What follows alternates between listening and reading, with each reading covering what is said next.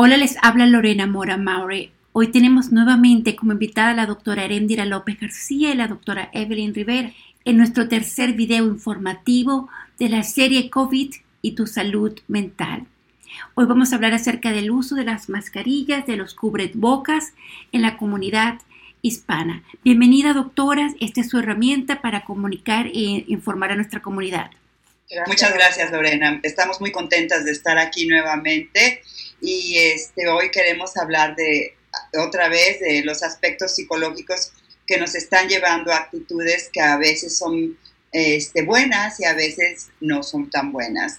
Y, la primera este, cosa que queríamos hablar es cuando recibimos la noticia que estaba un virus. Hubo un choque. ¿Y, y cómo fue para ti, Evelyn, cuando tú oíste eso? Yo en realidad cuando supe del shock, eh, cuando supe de la pandemia y que el coronavirus llegó, en realidad me, tocó bien cercano porque mi amiga mexicana que vive en Cleveland era una de los primeros casos. El hijo de ella contrayó el virus del muchacho que vino con el virus de Washington, D.C entonces, a los primeros días ya yo estaba con estrés y ansiedad, porque encima de todo eso, mi sobrina está haciendo su residencia en, como nurse practitioner, que es como doctora para las enfermeras, como no sé cómo se dice eso, pero en PI, ella contrayó el virus también al mismo tiempo que mi amiga en Cleveland. en realidad la familia nuestra pasó mucha ansiedad y yo me enfermé. Durante esa época tuvieron que sacarme un diente, imagínate cómo el susto. Yo pasé ansiedad y voy a decir la verdad, creo que me deprimí un poco cuando hubo las restricciones, no sé usted, ustedes, pero yo personalmente sí me impactó, me afectó. Y tú, Erendira, ¿cómo pasaste el show? Bueno, yo recuerdo que estaba en México en noviembre, cuando en diciembre, cuando empecé a escuchar que algo estaba pasando en China, ¿no?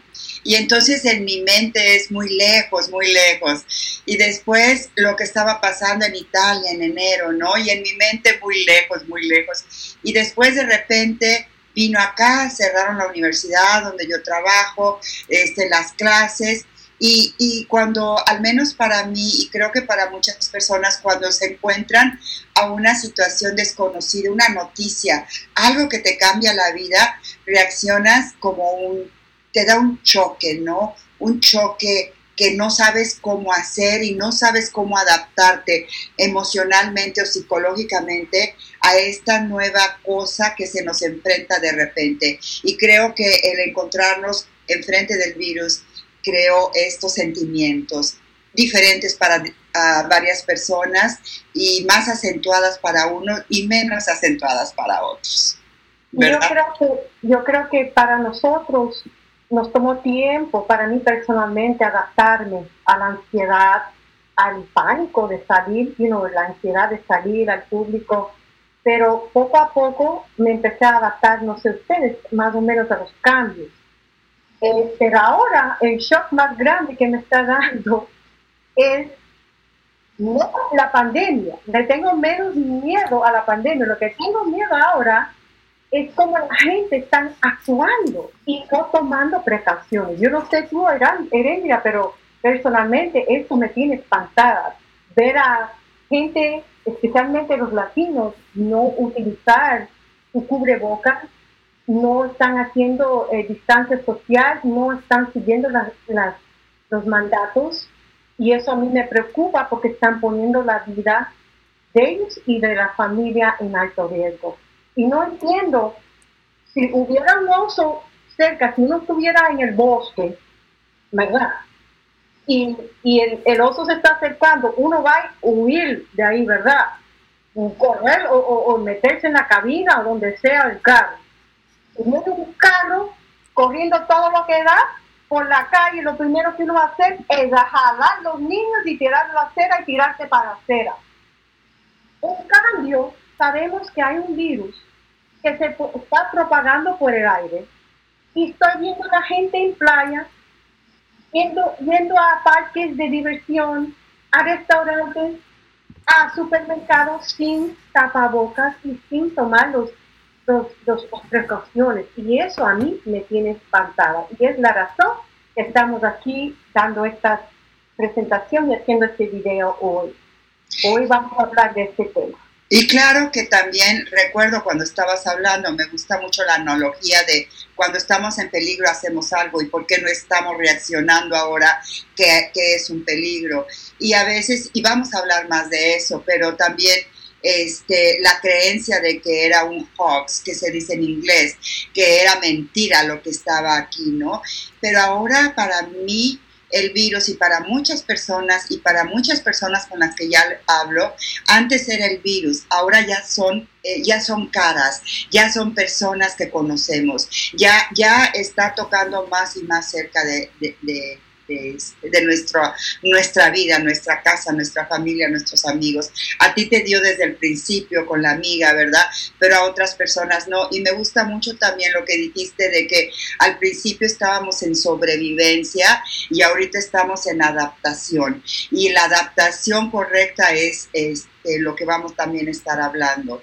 Y, de la parte psicológica, Evelyn, yo y tú hemos tenido conversaciones acerca de esto y una parte que me estabas comentando es el ego. ¿Te gustaría explicarlo al público? Sí, yo no voy a mentir, he estado pensando mucho, mucho, mucho en, en qué es lo que está contribuyendo a que la gente no tome precauciones, sabiendo que hay un virus que está azotando el mundo, no solamente aquí o en, Estados Unidos, pero por el mundo entero. El mundo entero está en lockdown y con todo eso, la gente pensando que es hoax, mentira, y haciendo, viviendo como si no estuviéramos pasando por eso. Este, una de las cosas que yo quería hablar es en pensar y pensar y leer, porque leí mucho para prepararnos para este video quiero hablar un poco del ego. El ego es la parte de la mente que nos hace razonar. A veces el ego funciona súper bien y razonamos súper bien y nos lleva a un buen camino. A veces ese mismo ego puede equivocarse y puede llevar a la persona a la destrucción. Déjame darle un par de ejemplos. Por ejemplo, voy a darle un diabético.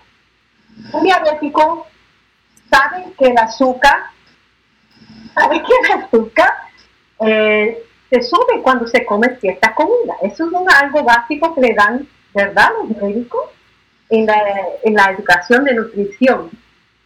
¿Qué pasa con los latinos? Lo que yo veo es que nos dejan el arrocito, nos dejan el pancito y ¡pum! el azúcar pues fuera de control. Lo que yo veo es que muchos latinos tienen el azúcar fuera de control. Eso es el ego que está como racionalizando, no me va a subir mucho, pero sabe tan rico. Y lo que está sucediendo es que latinos están perdiendo piernas, pies, dedos, ah, dedos en las manos, vista, riñones, están en diálisis por ese ego que le permite pensar que está bien comer esto un alcohólico, igual, usando el alcohol, ¿verdad? Un hígado se le está haciendo pedazos con cirrosis, ¿verdad? Toda la familia está diciendo, está eh, manejando el coche, el carro, eh, intoxicado, ¿verdad? Eso es el higo.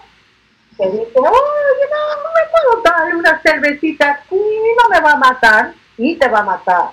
Eso es como el ego que no está funcionando normal, porque en realidad el ego debe de llevar la gente a la sanación, a cosas saludables, a cosas que no les va a destruir el cuerpo, la mente, el alma.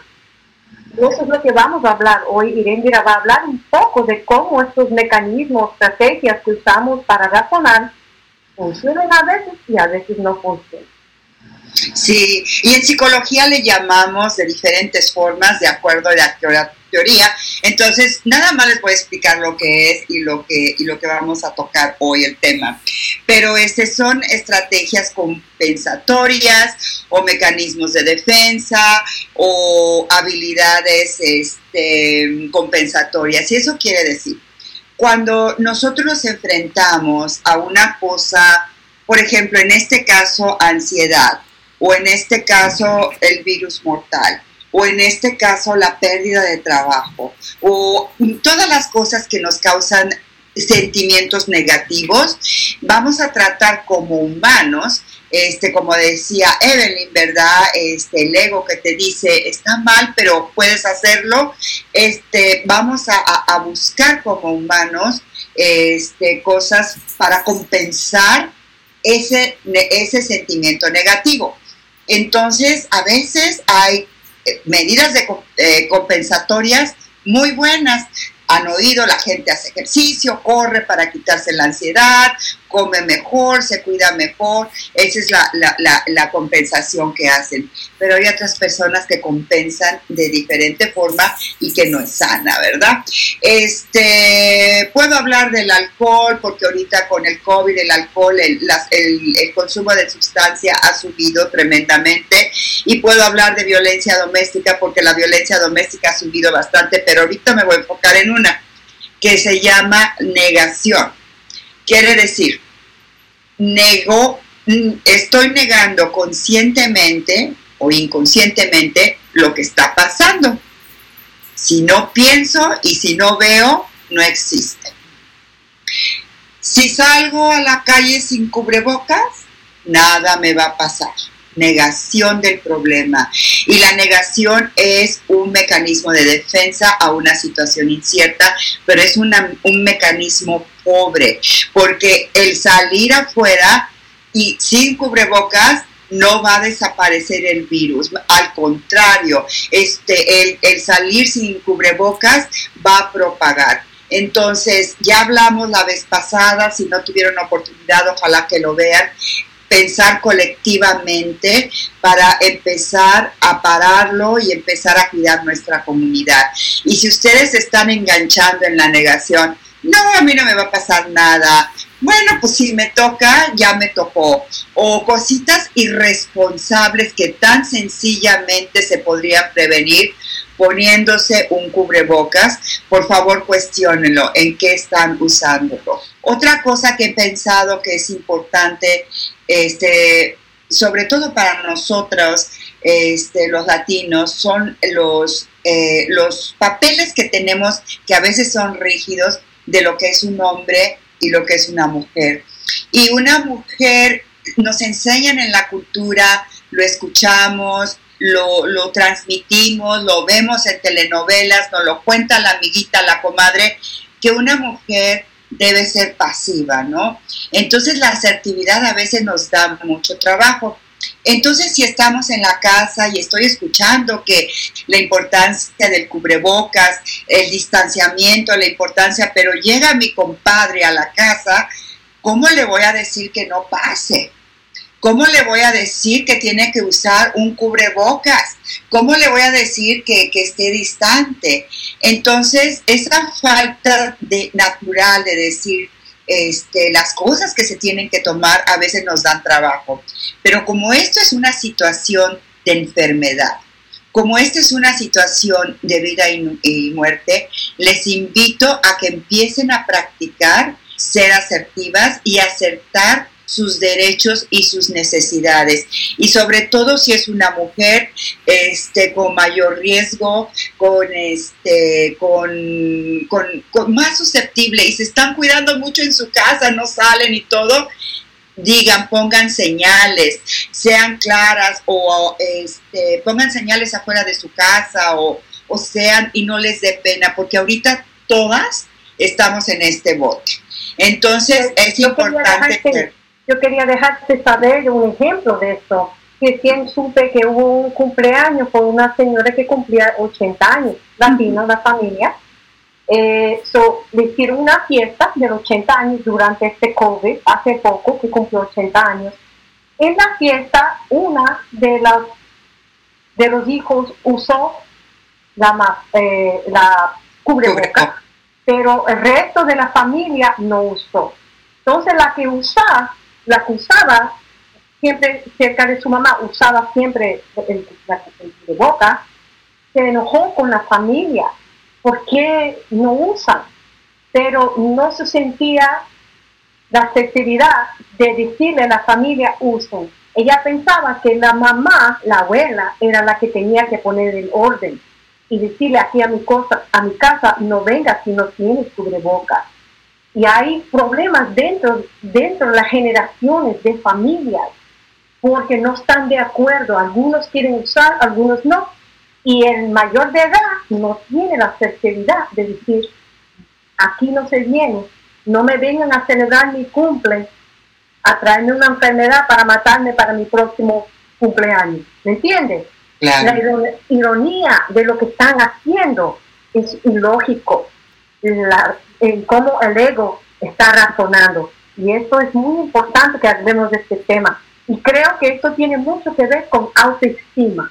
Cuando uno tiene autoestima, de verdad, uno se quiere, se ama, se protege. Cuando uno de verdad se ama, no permite que nadie le haga daño, no permite nadie que le trate mal. Y menos hacen cosas peligrosas a la vida de uno. En realidad, esto tiene mucho que ver con autoamor. Tenemos que llegar donde nos amamos. Tenemos que amarnos nosotros mismas. Si no nos amamos, ¿cómo vamos a amar otras personas? Y amar en esta época significa cuidarse, no salir a restaurantes, no salir a, salir a playas o, lugares donde hay la posibilidad de contraer sin protegerse y traer eso a la familia y contagiarle. necesitamos llegar a tener esa autoestima para poder hacer asertivas y decir, por favor, pónganse, protéjanse, hagan distancia social, sean la familia, no, no se enojen conmigo, no se pongan bravos conmigo, pero yo me amo mi vida y quiero proteger no solamente a mí misma, pero a ti también. por favor, comunidad latina, les pido que por favor, cuídanse, ámanse, protéjanse, cuídanse cuerpo, alma, espíritu, y cuidan a su familia. La vida sí vale. Por favor, tu vida vale. La vida de tus amigos y tu familia vale. Por favor.